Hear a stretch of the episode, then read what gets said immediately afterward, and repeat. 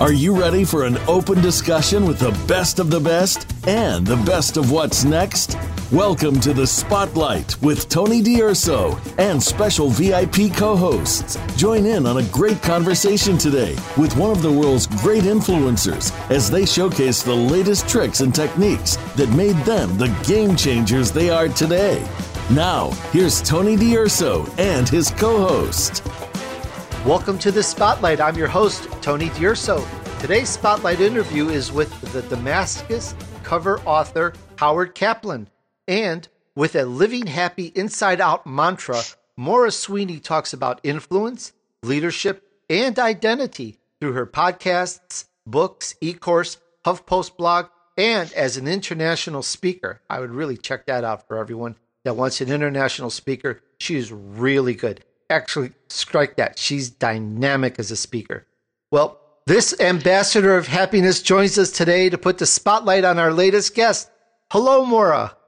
Hi, Tony, and thank you for having me on as your special guest host so I get a chance to learn more firsthand from our special guest today.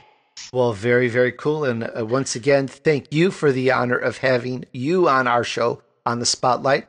And for our audience, you are listening to the Spotlight, where we focus on highlighting Hollywood stars, sports greats, and game changers. If you're a fit, we want your interview on the Spotlight.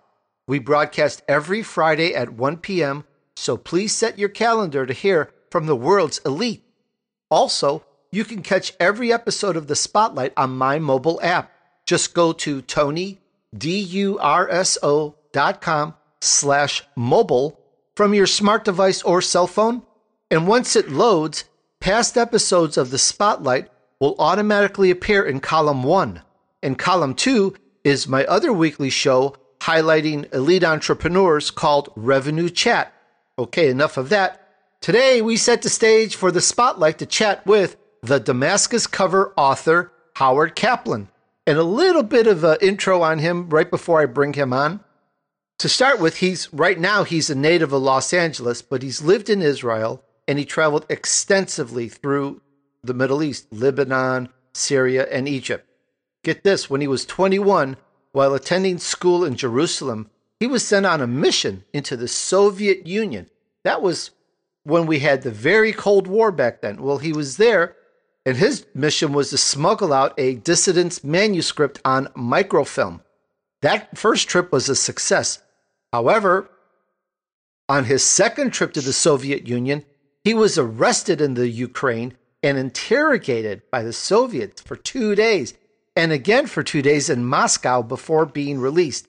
He's the author of four novels, and the world premiere of the movie, The Damascus Cover, starring Jonathan Rhys Meyers and Sir John Hurt, actually now I believe the late Sir John Hurt, debuts at the Boston Film Festival September 23. All right. Welcome to the Spotlight, Howard. Thank you so much for having me.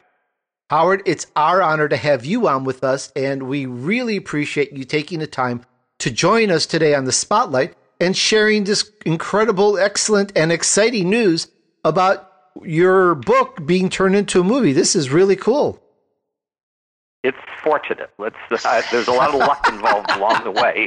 Oh, I I, I understand. Um, we're going to jump into it, but first things first, Howard. Would you please tell us how it all started for you? Uh, you mean the novel or the film? Let's go or into. To, uh, let's go into the novel and how you know. I'm very curious at how you're 21 years old. You're in school in Jerusalem and you get sent on a mission. Perhaps maybe start from there and just kind of fill us fill us in a little bit. I had a friend from high school here in Los Angeles, Hamilton High School, who met a guy in Jerusalem. It always seems to start with a guy and a girl. They're quickly living together, and she's quickly recruiting her friends to go into the Soviet Union. So there was a group of us, about a dozen, we met once a week for a year, and then they chose the person they thought the most competent or the most something. They didn't really tell me. And they said, You're it. And you're going to bring the microfilm out. In those days, people were just coming out of the Soviet Union, and under the communists, their policy was anything not yet published was property of the state. So if people were leaving, they would be strip searched, all their luggage, everything searched for all manuscripts, artwork, and these people couldn't get their unpublished work out.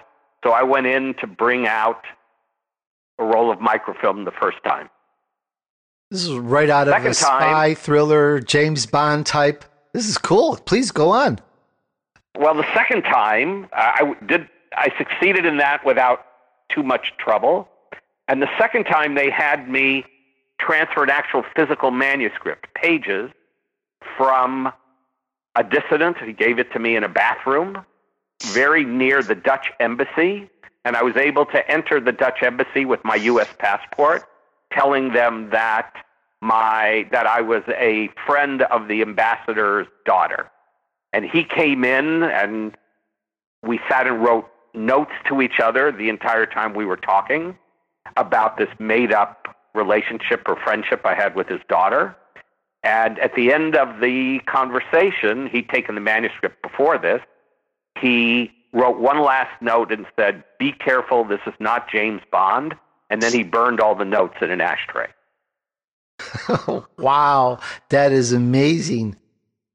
And so now you you got this is your second time, so you actually got caught, but perhaps before I ask about that, or either or, I would love to know a little snippet of what the book is about because we're going to spend a little bit of time talking about it. So I'll give you the cue and take it any way you want, Howard. Um, what I did is I took this experience that I have as being a 20 something sort of burnt out person. I was interrogated for four days, and I transmuted it into writing about an Israeli spy who was in his 50s. At that time, 50 seemed very old to me. And I wrote about a burnt out spy on a mission in Damascus in Syria. I'd been to Damascus briefly. And two thirds, I was two thirds of the way through writing the book. Suddenly, a big twist occurred to me. I didn't have it planned out, and it worked really perfectly. And virtually everyone tells me they don't see the twist coming not in the book and not in the film. It's the same twist. Wow, very cool, very cool. So much I want to ask you about this, but I feel more breathing proverbially down my shoulder. So let me ask, let me turn it over to Maura to ask a couple questions on this. Please go ahead. Oh, thanks, Tony. And you know, I'm engaged in this. The first thought I'm hearing about all of this, Howard, is what was your frame of mind? What was your state of being when suddenly you, the real Howard, the real 21 year old or whatever, who's over there, experiencing this in real life?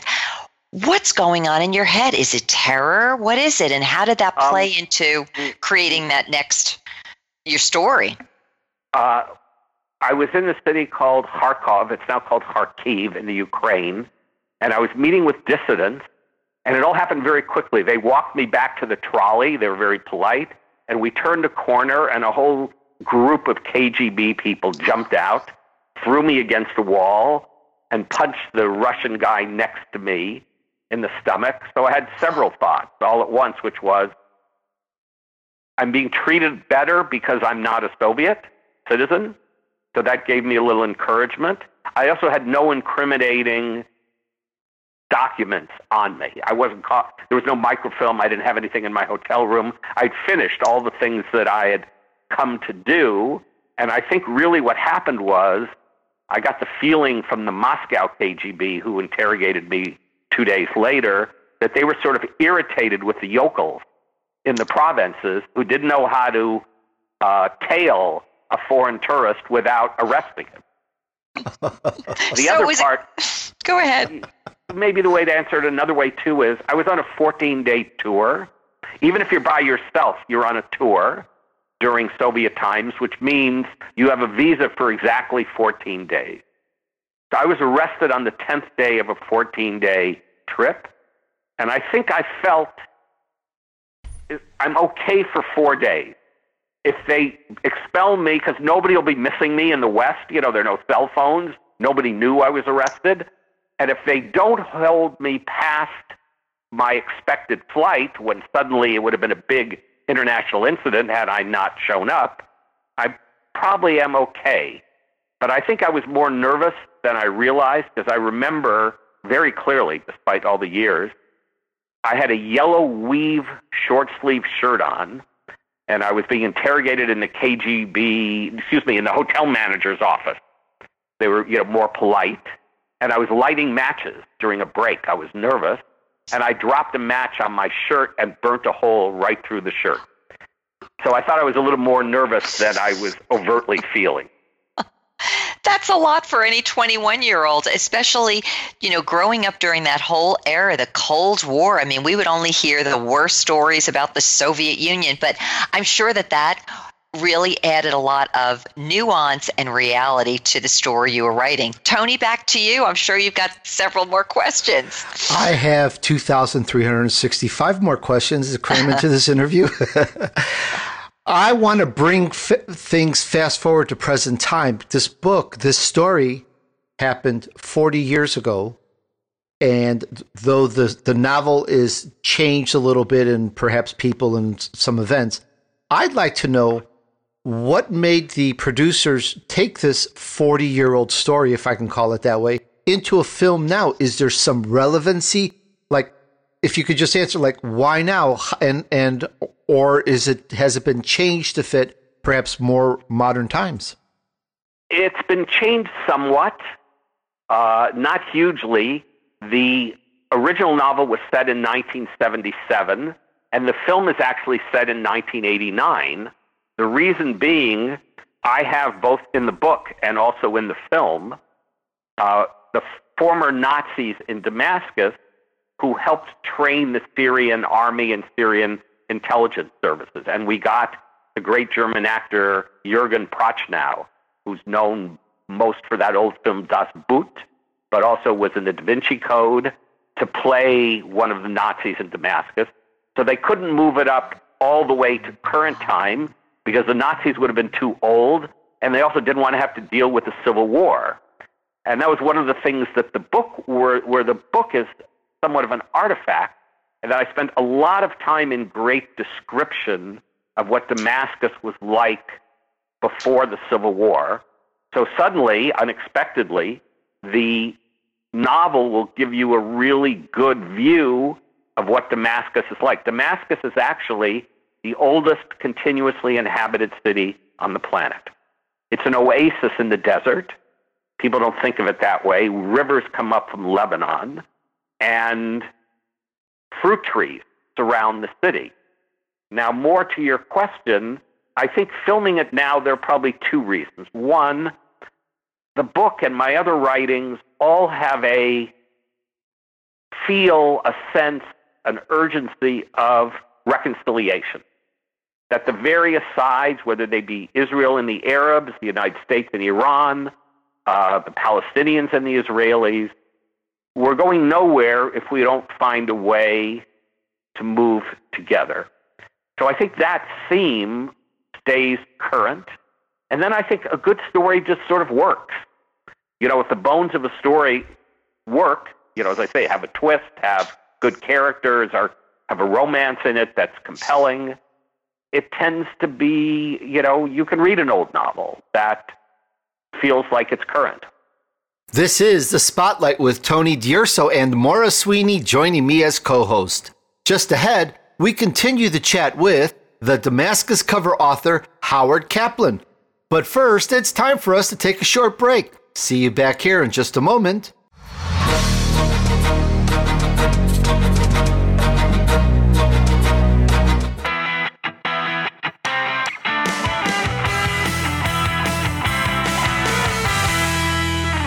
Is it true that a majority of new businesses fail?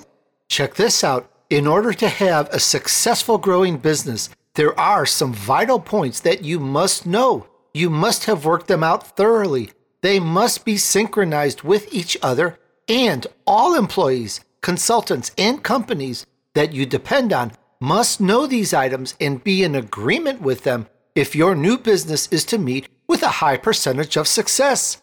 Get it free the Vision Map. Beat the odds for business success at Tony, tonyDURSO.com slash vision. Learn how to establish your vision, purpose, long term objective, and master plan, including strategic and tactical planning. Get the vision map. Beat the odds for business success at TonyDURSO.com slash vision. V I S I O N. The Dream Business Community wants to help you with your career and business. Are you ready for accelerated success? Check it out. The Dream Business Community at TonyDURSO.com slash community.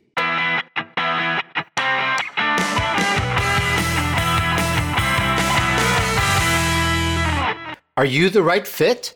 We're looking for a few good sponsors that are the right fit for our world class brand, The Spotlight with Tony D'Urso. Does your brand fit in with an audience that likes our interviews with Hollywood stars, sports greats, game changers? If so, let's see how we can promote your brand to the best audience to help you grow. Email me at tony at tonydurso.com and let's see how we can help. That's Tony at TonyDURSO.com.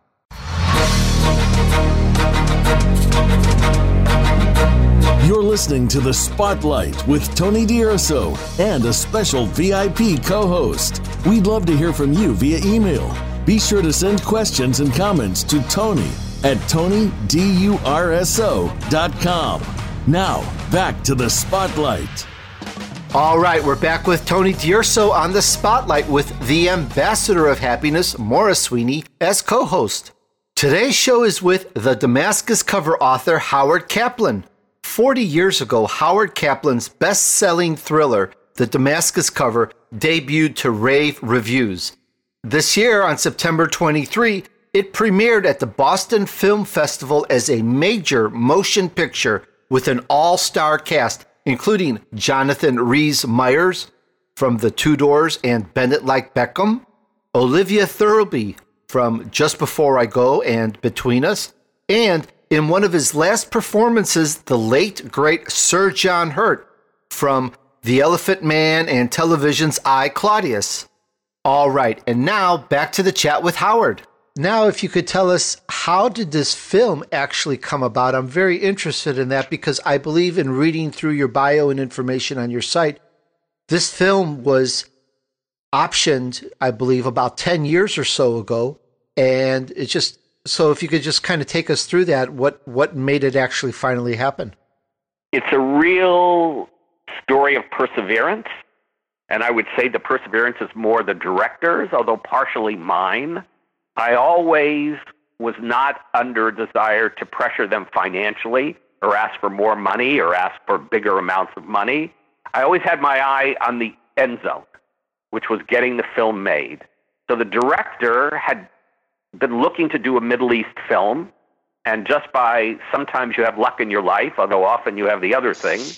In this case, he went to a friend of his and just mentioned to her that he wanted to do a Middle East film. And she happened to be a friend of mine, and she owned the book. And she just went to her shelf, pulled it down. and He said, Read this. And he read it, and then she called and said, He wants to meet you. And we met for coffee, and we did an agreement right away.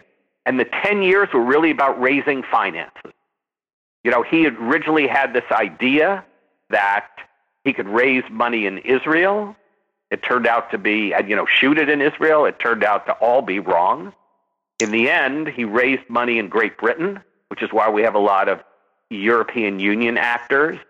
Uh, Navid Negahban, who played, who's Persian, he played uh, Abu Nazir in Homeland, who was, you know, the main antagonist in the early years. He's also in the film. Uh, and we shot in Morocco. And Morocco has a huge infrastructure most of the Hollywood films set in the Middle East are actually shot in Morocco. He just stuck with it. You know, he met me every year. I didn't speak to him at all, other than once a year. I would get an email and say, I'm still trying. Now we're trying to shoot in Malta. That was another direction. We have some money from the Maltese film industry. I think part of Game of Thrones is shot in Malta. You know, they have also great locales. That didn't work out, and he would come in every year and say, I want to re option the story. and I didn't shop it elsewhere. I didn't tell anybody. We met for coffee at the same Peet's Coffee. I signed the extension for a year, and then finally he called me and said, "You know, it's finally set up. We have the money and we have the actors." I was pretty shocked, actually. I love that story, and I hope that you. I have a fiction book out, which is along the lines of Middle Earth, and it happens. You could say much later than the Lord of the Rings time period and it would be cool to see that into a movie. And I hope I don't have to wait so many years. well, you know, we're now in a world of streaming where things go to Netflix and exactly. Amazon, and which means there's more content that gets made. So it's a good thing for all of us. Very cool. Very both cool. writers and viewers. Exactly. Exactly. Very cool. All right. There are a couple of things. I'm first of all imagining a 21 year old who has a real life experience would have had no idea 40 years later he'd have this book. I think it, has been translated into seven languages. Is that right? Yes. And now turning into this international film. I had read something about you and you talked about the stories. You said this is not your background academically, but you would read stories twice and you would kind of go and, and sort of by observing them figure out how to write a story. And one of the things that got me was this you said complexity is a drawback. Tell us and the listeners today what it is about your ability to tell a tale that you think has made this one not only so successful as a book, but now stepping into movie. What is it about this whole idea of keeping things simple that you uh, feel uh, is so important? Yes, I think that if I watch, like I can watch Game of Thrones and accept the complexity, but I can't really follow the storyline. My son apparently can. He's 24. It's just too complex. There, we're fortunate that everything is so interesting and so gorgeous because they spend so much money on it that they can do things that way. Uh, my stories are more direct with twists. In other words, you can see going from point A to point B to point C to point D, and then I go suddenly to point Z and start over again. In terms of the, the initial thing you said, um, what I used to do when I wanted to write, because I didn't take any writing classes, I read a novel first just to know what would happen, so I wouldn't be bogged down. Then I would read it again slowly to see how the author constructed the story. And Hemingway was a good example of sort of a lack of complexity, you know, both in his sentence structure and in his stories. They just went and they went fast. And that was the second part. So if they weren't going to be complex, I wanted them to be fast moving. So that's what I did. Very neat. And you know, I was reading some of the reviews on your book, and they said a lot of people really thought that you managed to present history in a way that everybody could understand. And how does that make you feel as it's almost like you're an author, but you're a historian, you're a commentator? The fact that common people, or let's say everyday people, could pick up on some of these things that to most Americans would seem highly complex. How does that all make you feel? It's one of my favorite things to do is to present history through the narrative, you know, where a character is in a place or he's driving through an area and he can know the history of that area so I can present it that way.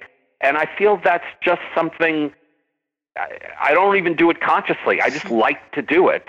And God bless the internet. Now I can find things really quickly you know, I, I'm in a place and I know, I remember there was an event here or a historical event, and I don't remember the details exactly. Boy, at a couple clicks, I'm right there. And then it's right in the novel, and I sound even smarter than I am. Howard, you're 21 years old. You're arrested by the KGB in the Soviet Union. I, and you talked earlier about it was rather terrifying. You were very nervous. And I'm impressed based on what we've heard and learned about the Soviet Union back then, that I'm impressed that they let you go. I'm impressed that they adhered to the 14 day visa. That just like blows my mind. But there's no, well, they're actually, there's no, they're actually, go, go ahead. I was just wondering if uh, about the interrogation itself as to how physical or mental or brutal or even torture. I'm, there was just seems to be a lack of it. So I would love you to tell us more about it. Okay, so two, two things. First, as to the 14 days, we had a plan, the people who briefed me, that if I got caught, they would be certain to be very interested in who sent me, more so than in who I was. So we had concocted a story that I was approached in a travel agency in London with someone who asked me to do a few things. And I told the KGB that I didn't that I didn't know how to contact him. I didn't have a phone number, but he would be meeting my scheduled flight to Heathrow Airport in London. So the goal was to try to get them to expel me on my scheduled flight with the hope that they would then follow me or send someone to the airport in London. And I love, I told the story to my son when he was about eight or nine. He's now 24 and coming to the, to the film premiere in Boston. Uh, they, so they indeed did expel me on that flight. And I went outside, I went, pretended like I was looking for this guy and I couldn't find him. I went to a phone and I actually made a call to a friend and I said, I'm, you know, I have a bad cold. So we had a meeting point where they would meet me in a cab, big black British London cab on a certain street. So I hailed this cab and it was driven by friends of mine. And I didn't know, I couldn't see it myself. But it turned out there were two people following me on the sidewalk. They were stuck. So they hailed the next cab. So that's when I told my son this when he was eight. And I said, What do you think they said to the driver? He said, Follow that cab. and indeed, that's what happened. But they were unaware that that cab was driven by other friends. They specifically had expected that and two cars drove up on both sides of that cab and jumped in at a red light. So they sandwiched the Russians in the back seat. I don't know whether they were on my plane or they were in London and sent to meet me. And they were left uh, in Epping Forest without their clothing tied to trees. I don't think they were questioned, but so that that's what sort of happened to them. So it's fortunate. But in terms of the interrogation itself, actually, this is very apropos. I had two, fr- they taught me certain things such as if you have to describe someone, describe someone you know. So I described my father as the guy who sent me, and maybe in a way he did. Uh, because they said if you're tired a few days later and you have to repeat that interrogation, repeat, repeat that description, you'll be able to easily recall. So I had the following problem. I had two really close friends, one named Larry Simon and the other named Steve Schiffer. So I crossed their names for the name of the person who sent me. However, I was less smart than I thought. The following morning, I couldn't remember if I said Larry Schiffer or Steve Simon. and I was really worried that I was going to be in deep trouble. And the first thing the interrogator says to me in the morning is, So tell me about this guy, Simon. and the funny story of my life is I haven't seen Larry Simon in about 25 years. And he lives in Boston, and he's picking me up later this week uh, when I land in Boston to go to the film premiere. That's incredible. I love it. Right out of a Hollywood spy movie. I mean, Right. Absolutely. Just picture perfect there. This is the Spotlight with Tony D'Urso and Maura Sweeney as co host. Just ahead, we're going to find out more from the Damascus cover author Howard Kaplan. But first, it's time for us to take a short break. See you back here in just a moment.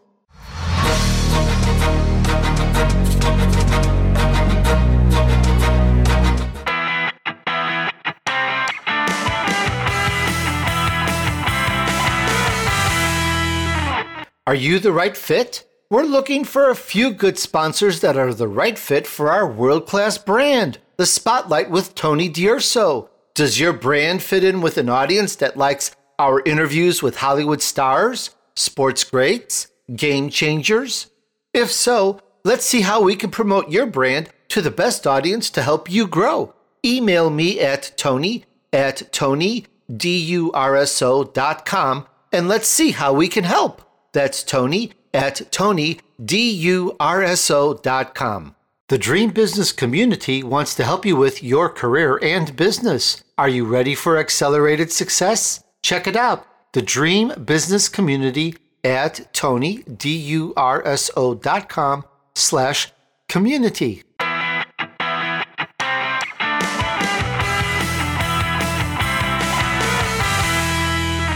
Is it true that a majority of new businesses fail? Check this out. In order to have a successful growing business, there are some vital points that you must know. You must have worked them out thoroughly. They must be synchronized with each other, and all employees, consultants, and companies that you depend on must know these items and be in agreement with them if your new business is to meet with a high percentage of success. Get it free the Vision Map. Beat the odds for business success at Tony, D-U-R-S-O dot com slash vision. Learn how to establish your vision, purpose, long-term objective, and master plan, including strategic and tactical planning. Get the Vision Map. Beat the odds for business success at Tony, D-U-R-S-O dot com slash vision. V-I-S-I-O-N.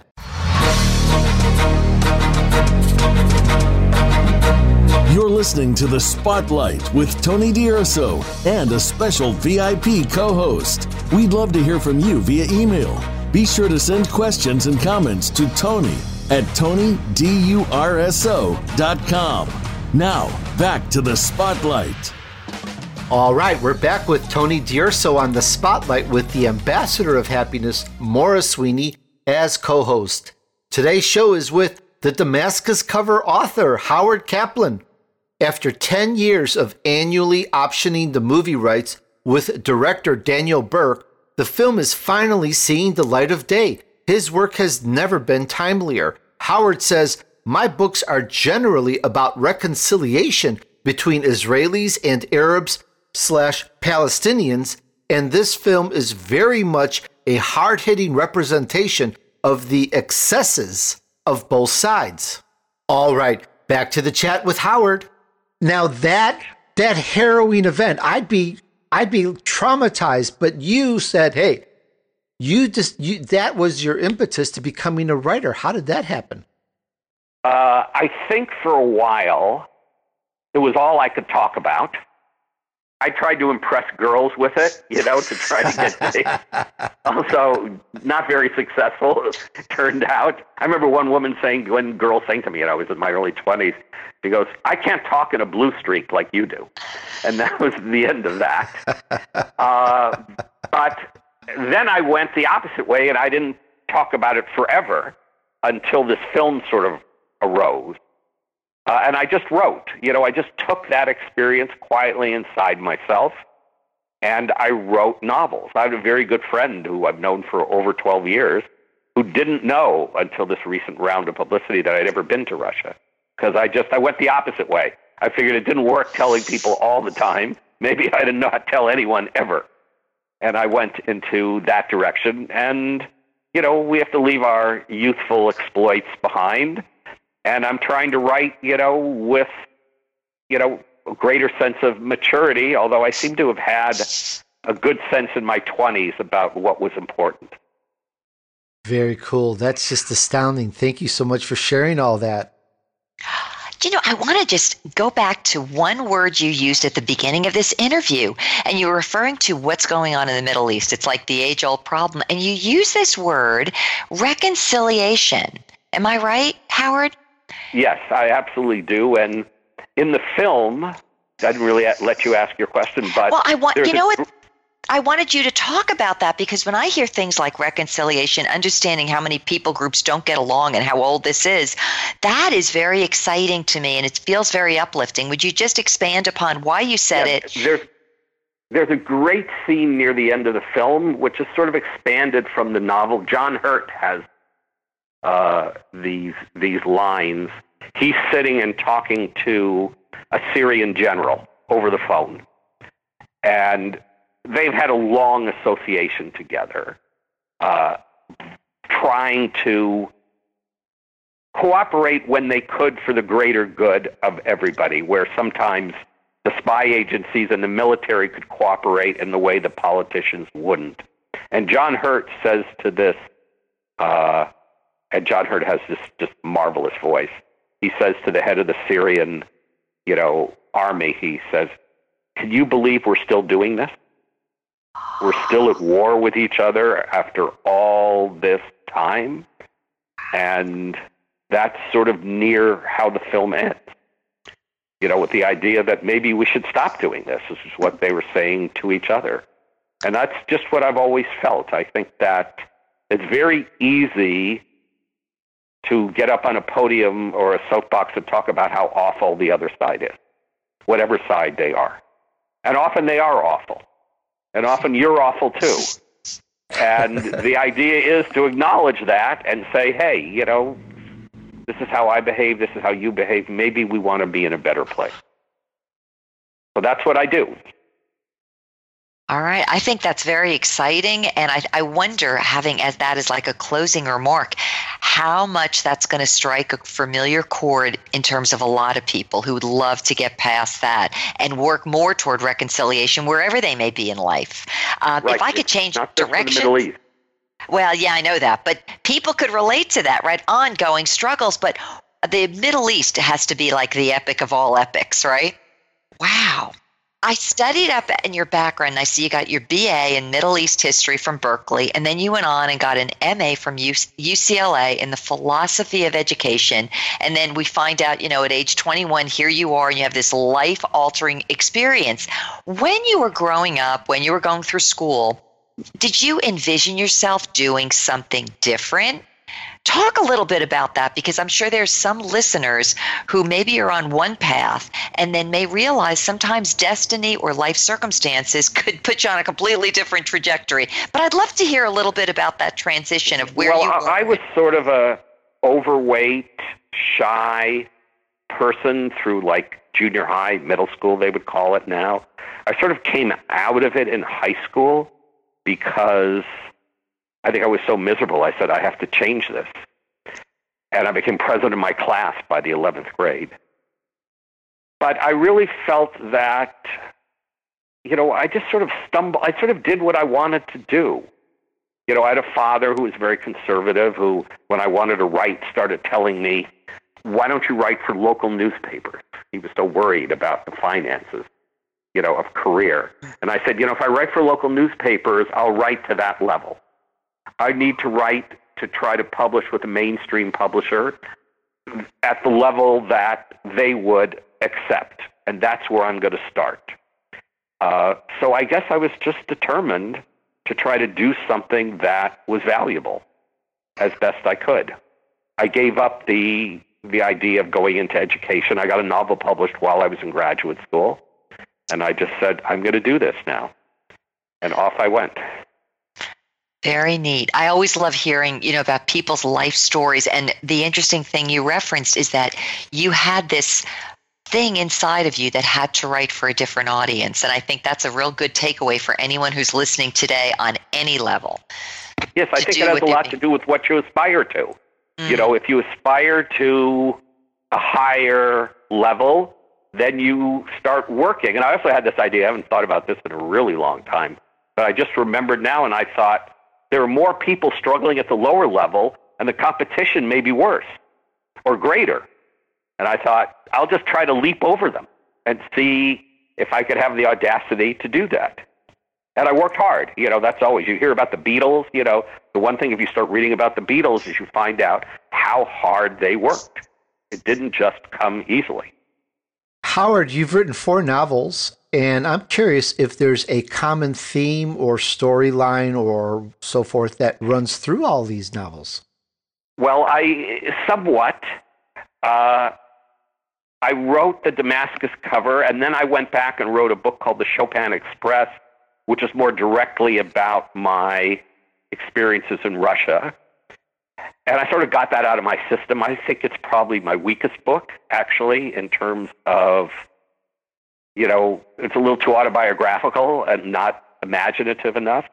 Then I wrote another novel called Bullets of Palestine, where I started a series. A few of the characters that I had in the Damascus cover, but then I created new characters.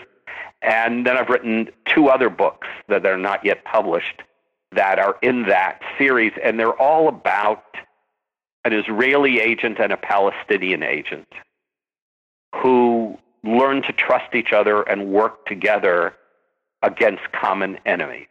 And that's really where I've spent my more recent time. Uh, so I'm working on the second and third book in that kind of trilogy, and Bullets of Palestine is out and available. Uh, so I like this idea, and I've had, you know, maybe one of my favorite reviews was from a Palestinian journalist in Jerusalem who wrote about Bullets of Palestine. He said, after reading this, I got up and I started looking at Israelis in a different way, in a more humanistic way of who they were as people. So that's sort of what I'm trying to do. Very cool, Howard. Very cool. I want to switch over to the film for a moment because you filmed part of this, if not all, at a very famous location, Casablanca in Morocco, which you talked about. And I'm very right. curious as to what was it like being there, and if you could tell us something, perhaps maybe a little story about being there on the film set. Well, Casablanca is really a huge city, and there is a Rick's Cafe.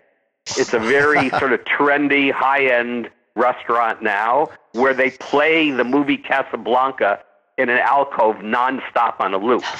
Uh, somebody took me there. One of the things, uh, Casablanca is like London. It's this enormous city. I think maybe 10 million people. I'm not sure I have that right. The real value of it from a film perspective is basically whatever locale you need that's Middle Eastern, whether it's a restaurant or a carpet factory or hand woven carpet or a villa where the Nazis live uh, or you know a really interesting looking restaurant. It's all right at hand in one city, and then they could go to the desert, which was not that far. They filmed the climax of the film out in the desert. I wasn't there when they filmed that, so it really the the enormity of the city. Like we would shoot usually in two locales a day, and they would have to plan the locales to be geographically near each other because the city is so big. I remember my last day there, they shot in a marketplace in the early evening and then a restaurant late at night. Uh, and after the restaurant closed, and near the end, Jonathan Rhys Meyers bought the director, the producer, myself, and a couple other people dinner. It was really quite spectacular and fun to be there. He's a very talented actor, very passionate. Very cool. Great stories. Thank you. This is The Spotlight with Tony D'Urso and Maura Sweeney as co host. Just ahead, Howard shares more insights and his contact info.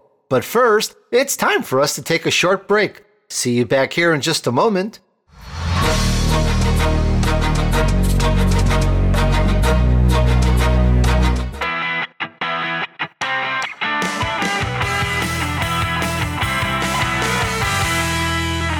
Is it true that a majority of new businesses fail? Check this out. In order to have a successful growing business, there are some vital points that you must know. You must have worked them out thoroughly. They must be synchronized with each other, and all employees, consultants, and companies that you depend on must know these items and be in agreement with them if your new business is to meet with a high percentage of success. Get it free the Vision Map. Beat the odds for business success at tonydurso.com slash vision. Learn how to establish your vision, purpose, long-term objective, and master plan, including strategic and tactical planning. Get the Vision Map. Beat the odds for business success at tonydurso.com slash vision. V-I-S-I-O-N. The Dream Business Community wants to help you with your career and business. Are you ready for accelerated success? Check it out. The Dream Business Community at tonydurso.com slash community.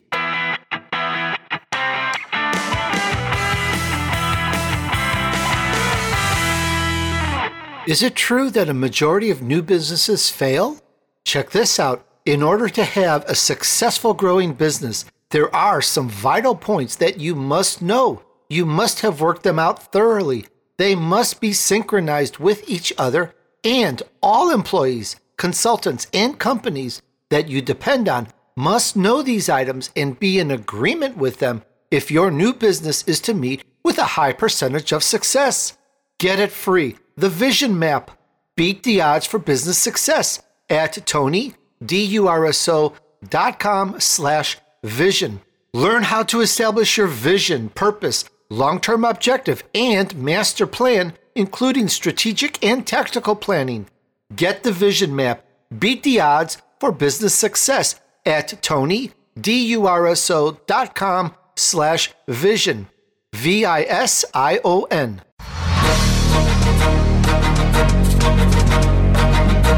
You're listening to The Spotlight with Tony D'Urso and a special VIP co host. We'd love to hear from you via email. Be sure to send questions and comments to Tony at TonyDurso.com.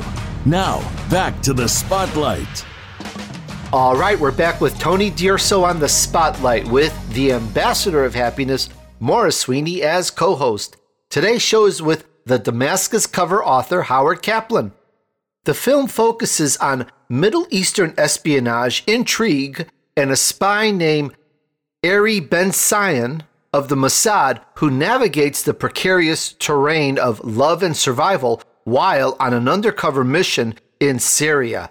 And now back to the chat. Well, I, I, that's a huge transition going from author writing a story that lives in your own life and inside your head to suddenly, in a sense, handing it over to a director and someone else who's turning it into something else. When you were there, I'm just curious to know, watching the filming, did you ever say to yourself, oh, I wish I could do it this way, or oh, I wish I could tell them they need to say it this way, or oh, that's not well, exactly how it happened? You, That's a perfect question, actually.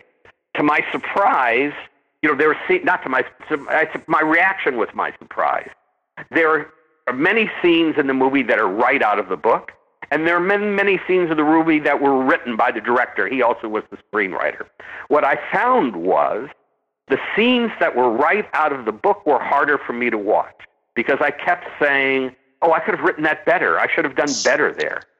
The scenes that the director wrote that weren't in the book, I didn't care about. I thought, well, you know, that's his scene. You know, it's not my responsibility that it's not better. So I think I was a little hard on myself, and I was surprised to find that. It was a little uneasy watching. For example, I'd made up an address that had been my aunt's address in a house in Tel Aviv, and I suddenly hear Jonathan Rhys Meyers spouting that exact address in his scene that I had, you know, that my aunt had lived in, and nobody knew that except for me, and it was a little eerie to to hear that. A little surreal. Oh my. That's pretty that's pretty neat and I would think surreal and that's where I was going because a lot of artists when they create something have a certain level of ownership so it's almost like giving your baby to a brand new parent and they're changing their clothes or whatever and you're like give that back to me but very very interesting exciting and I'm sure it was just loaded with all kinds of emotions but uh, what that's quite surreal I think it's helpful to think of the film as the director's mm. and to mm. think of the book as mine. And even legally, that's the case. They buy motion picture and television rights, and you retain the book rights. So nobody can touch the book. And you hope people will do both read the book and see the film, you know, and enjoy the differences. But this was really a case where I had a director who really had a deep passion for the project, and he wanted to make the best film and he did. So where lots of people, writers, are disappointed in the way their their book is stripped down, in my case, I was pretty thrilled and hopeful. I just had faith in him all along. He just seemed like a smart guy who would do the something in a in an intelligent way, and he has. Oh, that's I've seen the film, obviously. Mm-hmm. Uh, Very good news. Wow. Well, do you know? Do you want to tell us a little bit about the opening? You're opening in Boston. Yes, that's your premiere. Could you right. talk a little bit about what what to uh, anticipate? This is the world premiere of the film. It's in the Boston Film Festival. Uh, I guess I can say this because it's been in the press a lot. Uh, Jonathan Rhys Meyers has a, a drinking problem. He has an alcohol problem, and he just had a binge last week from time we're talking. And he was going to go from uh, Dublin to Vancouver, and he was stopped at 10 in the morning and not allowed on the plane for inebriation. Now, he's had this problem before, and he goes to rehab and he kicks it, and then he seems to relapse both when he's not working. I think I can relate to that as a writer, and he he's afraid of flying. And one of his fans, who are really wonderful, they read the book and they tell everybody, wrote me and said he always gets in trouble in airports. He was drunk at 10 in the morning uh, because he's afraid of flying. He's terrified of flying. Well, he were expecting and hoping, although it is not confirmed yet, that he will actually come to Boston, be there for the screening on the 23rd. Uh, I spoke to the director today, and we're, as I say, he, if he can manage it, he's getting treatment. He will be there. They're trying to work out the details now, and I've met him on set, so I'm sort of looking forward to seeing him, and hopefully he will be able to come. I hope so too. I hope so too. I'm sure he does if he could just get on that flight, all right. Howard, uh, back to the uh, Damascus itself. You talk about, you just mentioned earlier in this interview that it's the oldest, in, I believe it's the oldest inhabited city in the world. I'd yeah, like you to. Continuously inhabited, right. Continuously inhabited. I'd love it if you could take us back into history to what Damascus was like back then. You talked a little bit about it with its its culture and it's being encircled by palm trees, I believe. But could you kind of paint that picture? What was it really like back then, please? Well, you know, it's an old. It was a caravan stop, you know, on the way from the east to Lebanon and the ocean, and it has a really ancient covered marketplace. You know, a huge. They call it a souk. You know, uh, a huge where they sell both everyday wares, you know, like shoes and combs, and you know, clothing and tourist items. So it's an enormous place. It has a huge mosque, one of the largest mosques in Islam. It's called the Umayyad Mosque. There was a famous incident. Henry Kissinger was there at one time, and there was worry about him being assassinated there. So it's a very large city. It's built below a mountain, and as you might imagine, the rich people live on the mountain because it's cooler. And the radio station, you see like one antenna, the television station, you know, was up from that top of that mountain. And it just was a very exotic and less known place than, you know, Casablanca, you know, had been, maybe because of Humphrey Bogart. And just a place where people hadn't been as, up as much, at least Westerners. So I was excited to be there and excited to do a lot of research and excited to, you know, include these, you know, the marketplaces and the streets and the uh, mosques. And there was a Jewish quarter of Damascus, which also plays a role in the film and in the novel. The Jews who were imprisoned in that sort of part of the city. Oh, I see. I see. Now, you've been throughout the Middle East and you've been in Syria, Damascus, Jerusalem, and you've seen both sides of this Middle East conflict, which we've talked about a couple of times. I'd like to know your view on this. You've, you've mentioned a little bit about it, but I'd like to open this up a little bit more because I believe you have this sensitivity to it that even one of your readers said that she now looks at at things in a different perspective. Could you tell us a little bit more about that and your views? Well, I think it comes from me from the fact that my parents were Holocaust survivors and my mother had been in Auschwitz in a concentration camp. And she was, she's no longer alive, but she was a deeply affected and damaged person from that experience. So often, children of this environment become very right wing. They come, they become like the way the the Russian emigres come out. They they become often very right wing because they've experienced communism and they want to go in the opposite direction. I took a different approach, and I can't tell you how I got there. I just did, which was if my mother was treated as a subhuman and my father lost, he's Polish, he lost his whole family, he came out before the war, and they were treated as subhumans, then I don't want to say I know better because of how awful the world is, and I'm going to abuse other people.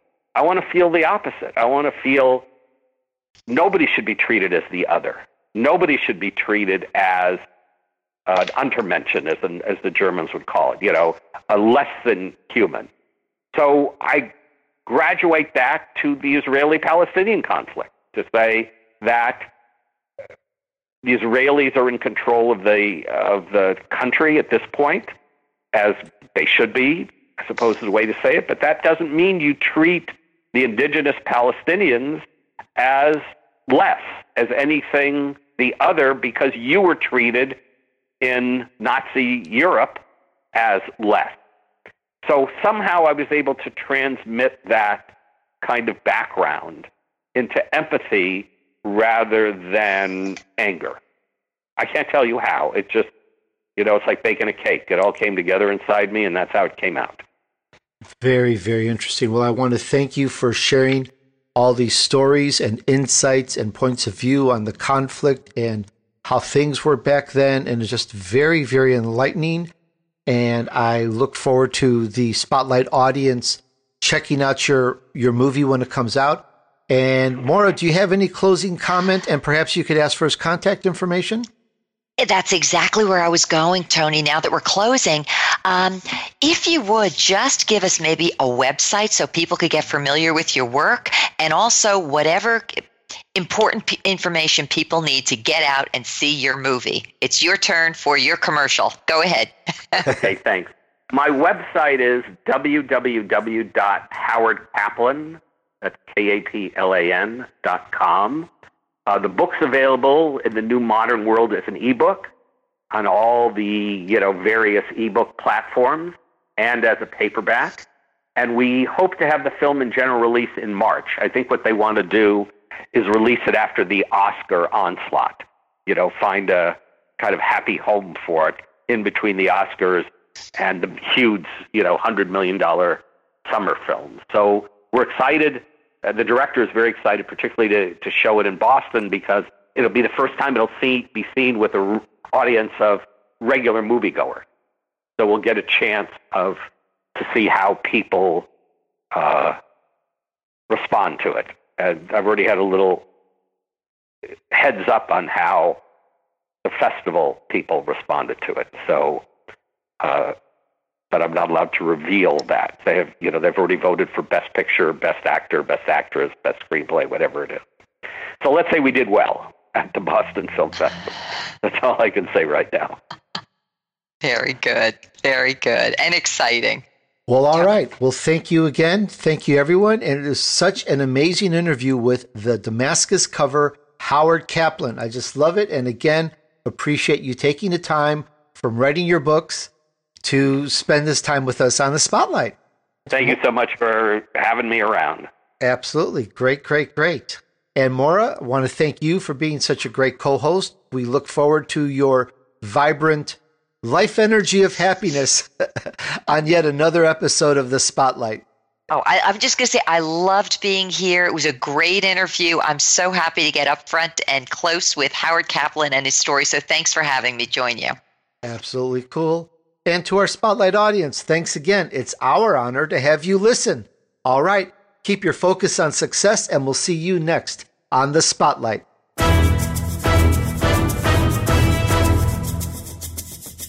We hope you've enjoyed this week's edition of The Spotlight with Tony D'Urso and his special VIP co host. Be sure to tune in again next Friday at 4 p.m. Eastern Time, 1 p.m. Pacific Time on the Voice America Influencers channel. Now, enjoy the weekend.